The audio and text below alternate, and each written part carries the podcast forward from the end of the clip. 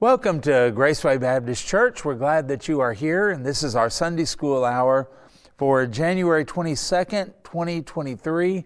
And we are in the book of Haggai, and we are looking at something that is uh, very important here the difference between this particular generation, the remnant that returned after Babylon, as opposed to all of the people and the decade after decade after decade of rebellion and immorality and idolatry, that type of thing that was going on from the people before. And even after their warnings and their instructions, I mean, they couldn't even get 10 commandments right.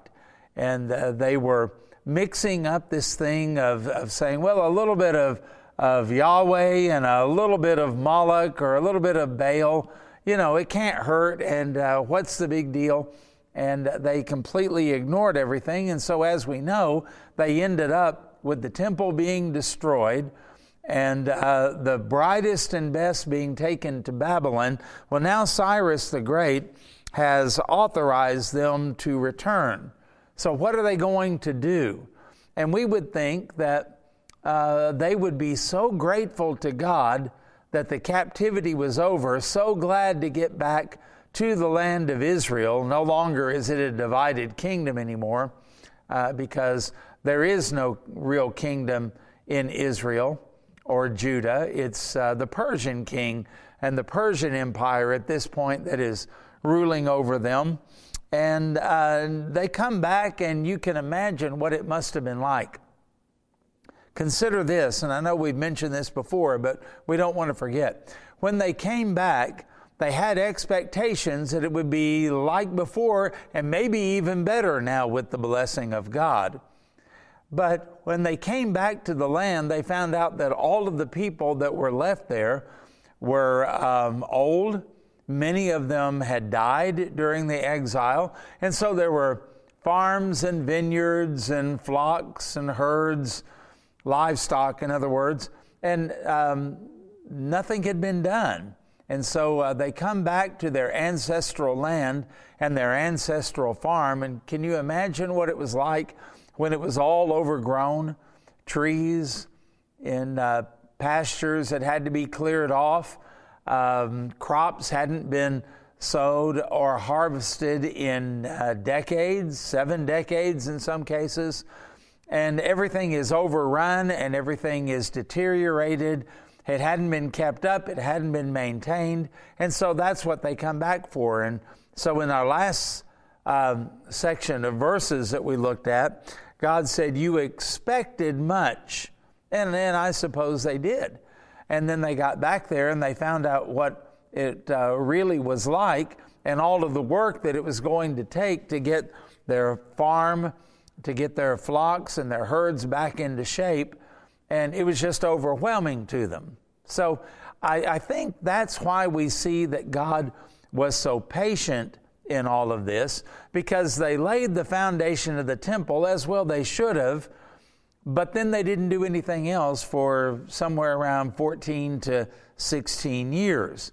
And so God now confronts them, and He doesn't confront them in anger, and He doesn't confront them in destruction or anything like that. But uh, He has actually, we're going to see today, in the midst of all of this, He has a very encouraging word for His people. And um, I, I want us to see this because we've entitled this lesson, Walk by Faith, Not Feelings. Now, the reason we say that is after they got back into the land and they laid the foundation of the temple, well, then you can imagine how overwhelmed that they actually felt. We got to get back and we've got to get to work on our own houses. We got to get to work on our own land. And as soon as we get this straightened out, as soon as we get a handle on it, then we'll be back and we'll finish the temple. Lord, just, just hang on and give us a little bit of time you remember um, the teachings about the Sabbath that Jesus talked to the Pharisees when they were so legalistic about everything. And he said, uh, Which one of you, if your ox is in a ditch, would not on the Sabbath take the ox, you know, out of the ditch. Well, of course, people would do that. They had to have that to make their living, and uh, that was very, very important to their income. And I think that these people back in the book of Haggai might have said, uh, metaphorically, of course, you know, uh, Lord, our ox is in a ditch, but we'll be back. Don't you worry. We'll be back to get this taken care of. But 16 years is a long, long time, and uh, this foundation has sat and nothing has been done. They haven't cleared the rubble away from the old temple that Nebuchadnezzar destroyed, that was called a mountain. Remember that? Not by might, not by power, but by my spirit, saith the Lord, this mountain shall be removed. And that's talking about the mountain of rubble that Zerubbabel was faced with as he stood there. How in the world are we going to do this? And God was giving him an encouraging word. You just get busy and obey. I'll supply the ability, I'll supply the power, and we'll take care of that. And it makes me think of the old hymn, Trust and Obey, for there's no other way to be happy in Jesus but to trust and obey.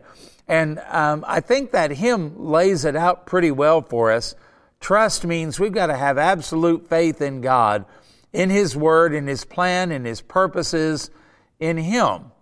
And then we've got to obey regardless of what we think or how we feel. And some of us are waiting for motivation. I know I ought to do this, but I just don't really have the motivation to, to do it yet. And uh, so, you know, that, that motivation may not come. And we may be 20 years from now still waiting. Yeah, I know I need to get to that. I just haven't felt led. I haven't felt moved, you know, to do anything like that. And the hymn says, Your trust in God will lead you to obedience regardless of how you feel. And then it says, For there's no other way to be happy in Jesus but to trust and obey. The feelings, the happiness, the joy, all of that comes last.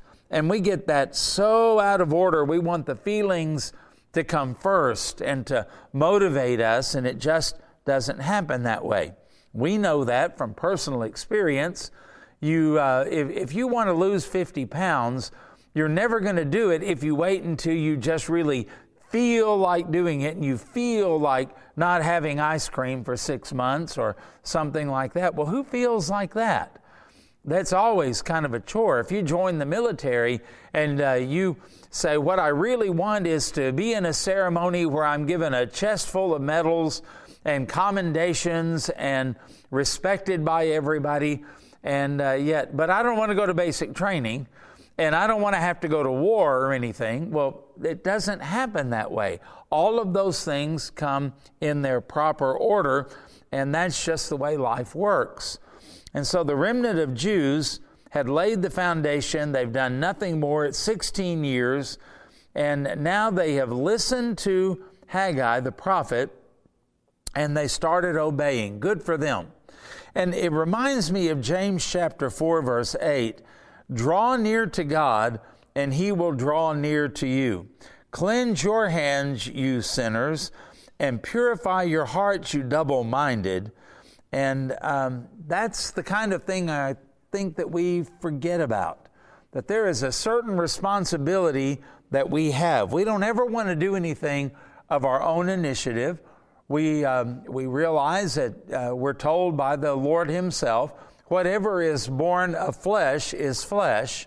And He told us that flesh profits nothing. So we don't want anything that initiates out of flesh. Granted, we don't want to do anything for selfish motives. We don't want to do anything for our own glory or anything like that at all. We understand that.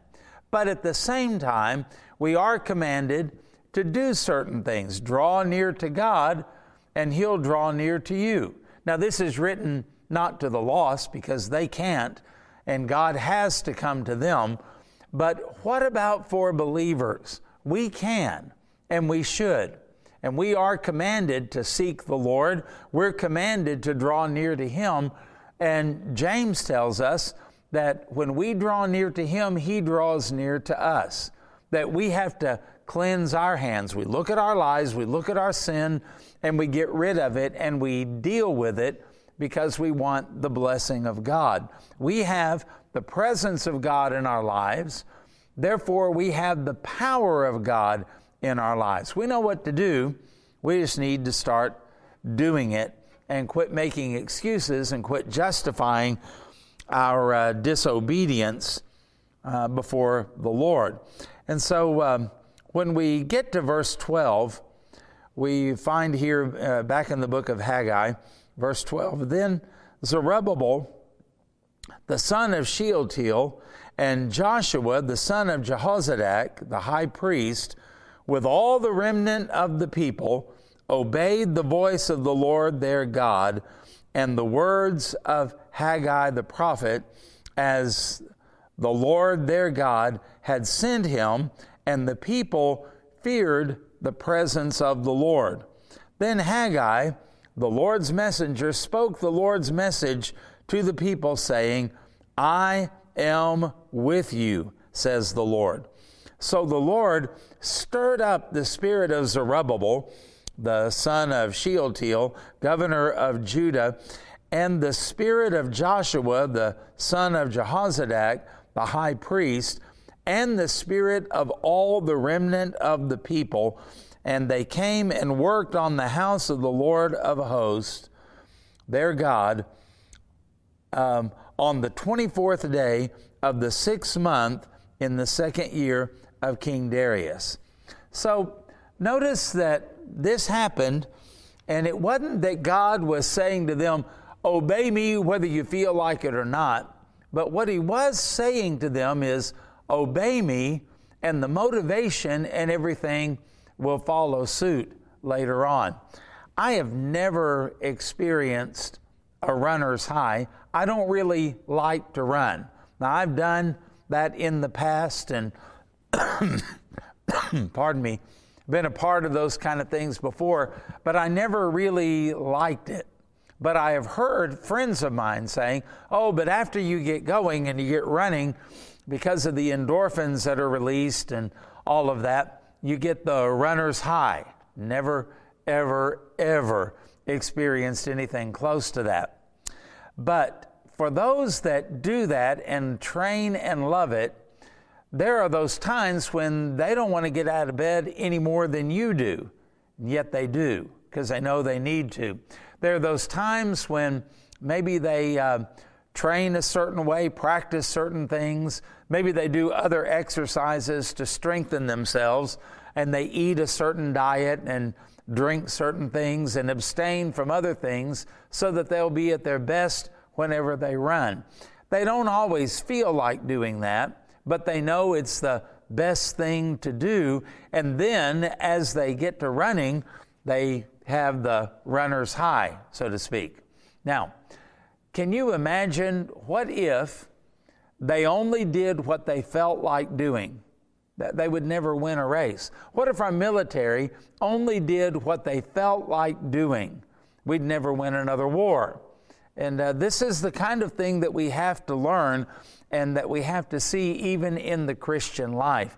The Lord is not anti motivation. He's not anti you having joy and, and all of that. I mean, He stirred up their spirits, and we'll talk about that in just a moment.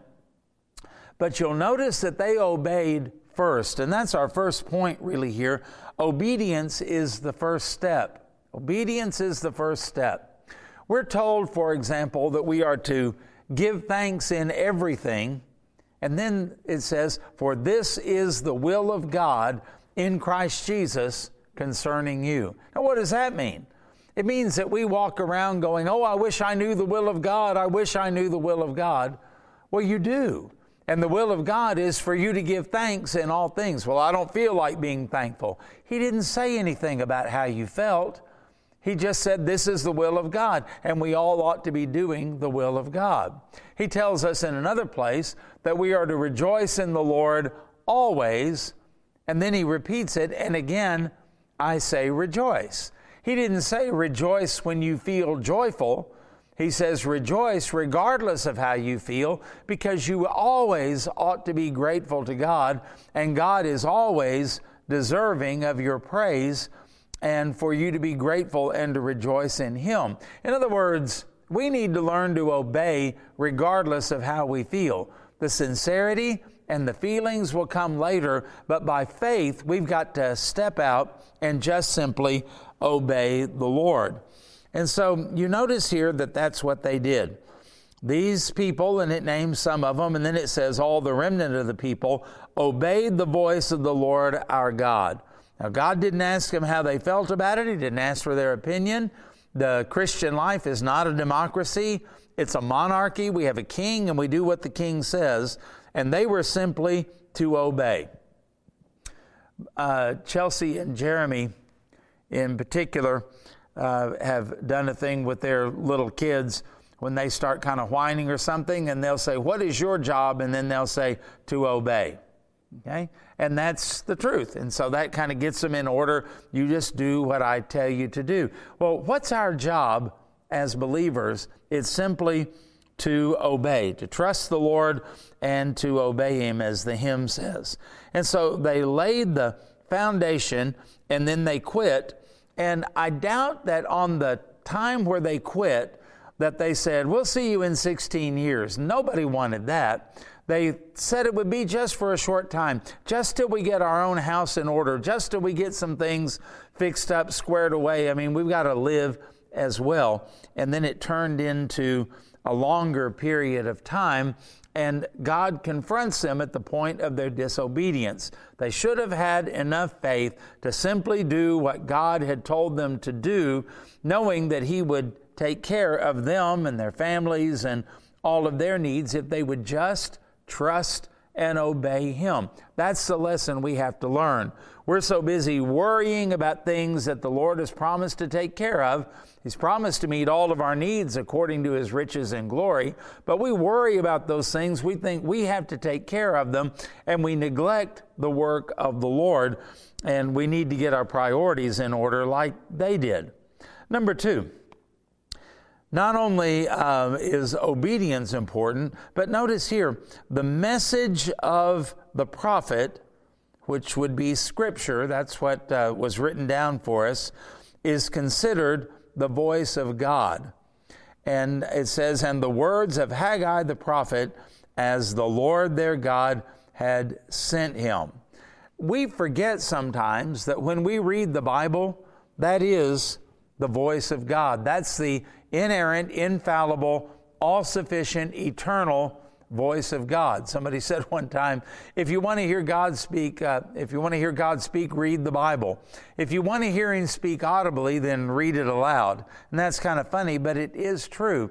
We've got to understand the Bible is not a self help book, the Bible is an instruction book of what God's will is. When you read it in the Word, you know automatically what the will of God is. Properly understood and interpreted, interpreted, granted, but we've got to also approach the Bible with the idea of, Lord, what would you have me do? How would you have me to think? How am I to live?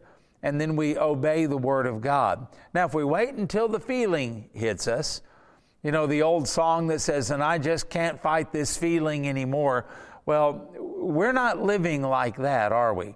We live by an allegiance to the Lord that says, I trust you because you are God and you are good all the time, and you love me and you're merciful to me, and I'm grateful to you, and I'm going to obey what you say because I don't have the mind or the capacity to compete with you. I don't understand the end from the beginning. I don't control all things. I don't, I don't get it but I can always trust the Lord. And so we don't always love the Lord as we should, but we should always obey Him regardless of what we think or how we feel or even what society is doing or what anyone else is doing. And we're so heavily influenced by everything but the Lord. Now, this was their commitment when Haggai spoke. He was sent from the Lord, and so they consider that the voice of the Lord. Now, when we take that in a New Testament sense, it's not that I say, I am the preacher and you've got to obey me, I'm the voice of God, because nowhere in the Bible does it say that about a pastor of a church, for example?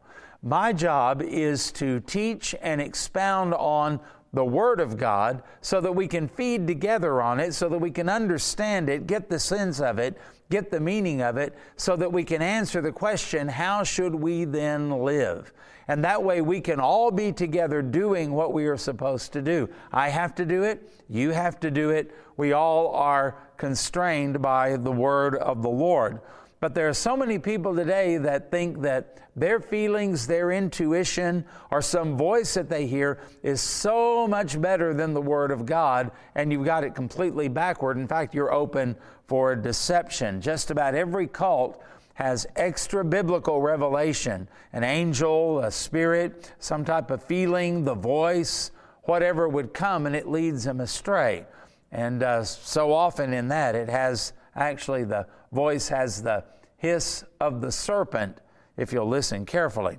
So, understand that you've got to obey, and you've got to obey. Point number two would be according to the scripture and uh, what it says. Number three, God is honored above the government, the priest, or even the prophet. See, we make a big deal about people. Boy, if, if somebody is a president, a senator, a congressman, if they're a governor, if they're a mayor, if they're a part of the city council, if they're a business person, if they're an inventor, we say, oh, uh, a movie star or an athlete. Think about what all we do. And we say, oh, boy, if they say it and if they believe it, man, then it must be true. And there are so many times when Christians will look at something from the Word of God and say, Well, I kind of think I ought to be doing this with my family, but well, I don't know. Nobody else is doing it. And then a celebrity comes out and they do it, and then we go, Yeah, that's what I need to do, just like what they say. And there are some people that kind of have the idea that whoever's preaching, well, you know, one thing, that's just reading the Bible, but boy, this guy, when he says it, now we know it's really true. Or what about these people that have supposedly taken trips to heaven and then they come back and tell us something about it? Well, now we know it's for real. I didn't need anybody to go to heaven and come back for me to know it's real. I have the Bible. I have the Word of God, and the Word of God is far more trustworthy than anybody else and what they might think or what they might feel or what they might say. That again always opens us up for deception. So, as much as they considered uh, Haggai's words to be important and to be from God, you'll notice here, and this is uh, point number three, right? God is honored. We, we really don't have to say anything else, do we? And far too often we put people on a pedestal, we put people in front of God, and we don't really obey what God says in His Word. We follow the leader, we follow what people say, and we follow what people do. And uh, God is honored, notice this, above the government, above the priest, and even above the prophet.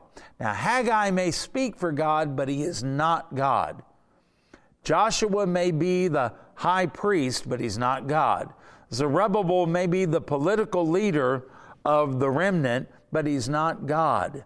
And we must never, ever replace God with anything else. Notice the people feared the presence of the Lord. That means they took him seriously and they honored his will and they actually changed their priorities. And I think we could make a case that they were probably afraid not to.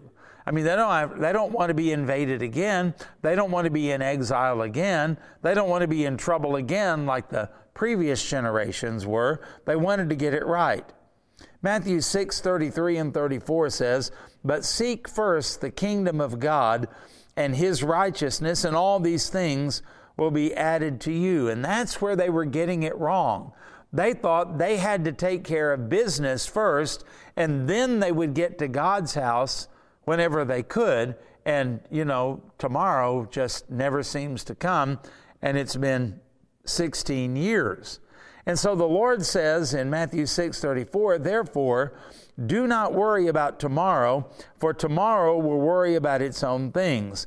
Sufficient for the day is its own trouble. And we're constantly borrowing trouble, aren't we? And you can imagine these people were saying, When are we going to get back to building the temple? As soon as this crop comes in, because if this crop doesn't come in, we are sunk. And as soon as we uh, get these lambs born, because if we don't get more in the flock, we are sunk. We don't have food, we don't have income, and all of that. So we're going to get to it, but after we get these other things done.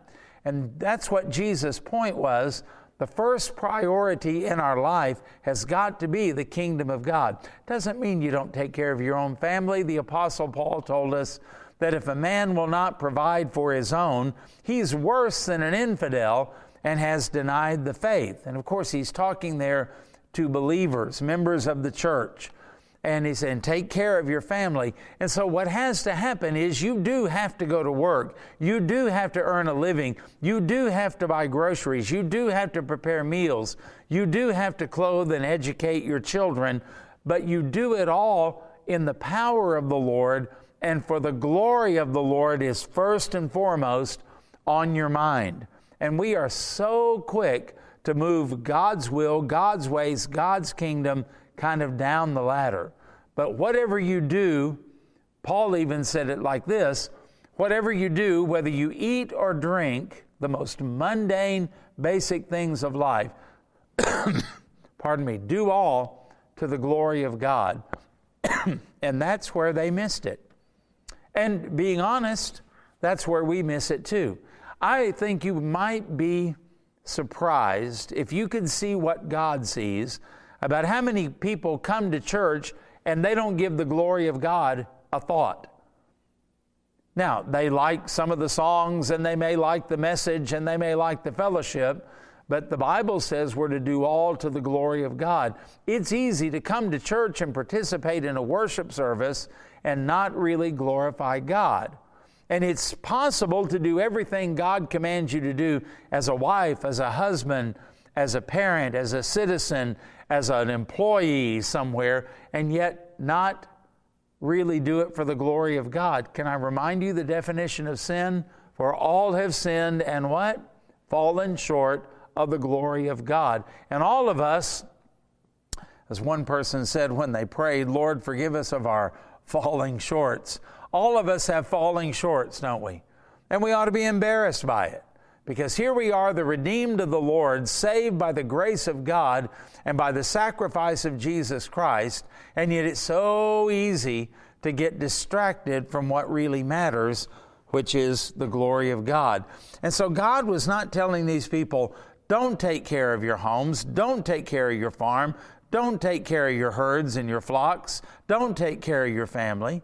He was just simply saying, put the priorities in order and glorify me and honor me. And that would uh, certainly include rebuilding the temple. Which brings us to point number four. In spite of all of that, this is so encouraging. In spite of all of that, the Lord's message was this I am with you. How do I get my life in order? How do I keep things prioritized? How do I be everything that I'm supposed to be and do everything that I'm supposed to do? And here it is in the power of the Lord. The Lord will never give you more than He empowers you to do. He's not going to say, Well, here's what I demand, and I want you to run five miles for my glory, but I'm only going to give you the strength for two. He just doesn't do that. He gives you the power to do whatever He commands you to do. And so the Lord wanted the people to know, I am with you. And then in verse 14, he did something. After they started obeying him, he gives them the encouraging word, and then he gives them the feelings that back all this up. He stirred up the spirit of Zerubbabel, he, uh, the governor, and he stirred up the spirit of Joshua, the high priest. And he not only did it for the big shots, he did it for everybody, the spirit of all the remnant of the people. And they came and worked on the house of the Lord of hosts, their God. And then it tells us when they started doing that.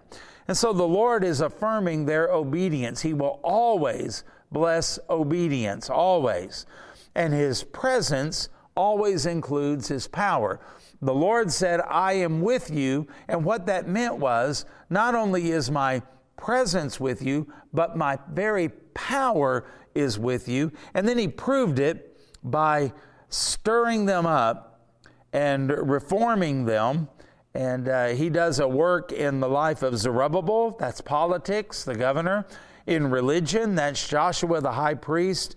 And he stirred up their spirit, he motivated them, and nothing and no one is beyond his sovereignty.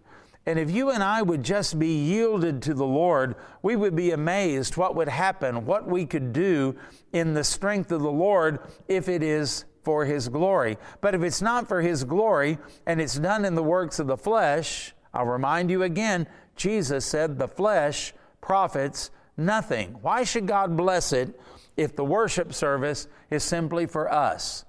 What if it's simply just a self help type thing? What if it's simply to be around friends and to be affirmed and encouraged? Why should He bless that?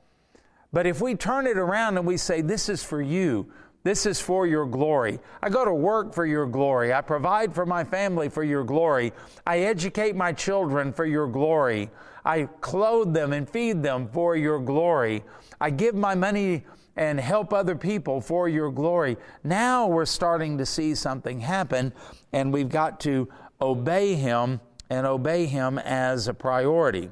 So when the Scripture commands something, it is automatically the will of God for you. Don't wait for a feeling. Obey even if you don't feel like it. And the feelings are like the caboose on a train. The caboose never leads, doesn't have the power it always follows. And your feelings should never lead. But I'll tell you something if you start doing what God wants you to do and you start doing it for His glory, He will strengthen you, He will bless you. And you know what? The feelings will follow. And there have been times all of my life that I've heard people say, Well, I went over to see brother or sister so and so, and I went over there because I thought I would cheer them up. And you know what happened? By the time we got through, they cheered me up. Isn't that the way it always works? And I think that's part of what Jesus meant when he said, Give, and it will be given unto you. I don't think that, I think it includes money, but I don't think it only includes money. You give time to someone else for the glory of God to bless their lives. And then you notice, I've been really productive this week. I wonder how that happened. I don't have any more uh, hours in the day or days in the week, yet I got more done. Why is that? Because you invested and you gave to somebody else.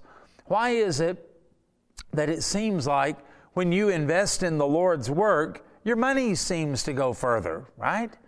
Uh, why is it that it seems like when we give time to the Lord and we read His Word, it seems like the whole day is just more efficient? because God is working, God is empowering, God is honoring and drawing near to us, as we saw, and He is stirring up our spirit so that the blessing of God is that we're able to get more done than is humanly possible. You see, it's impossible for five loaves and two fishes to feed 5,000 men plus women and children.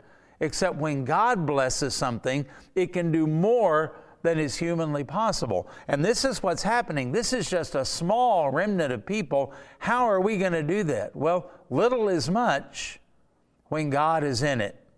Labor not for wealth or fame.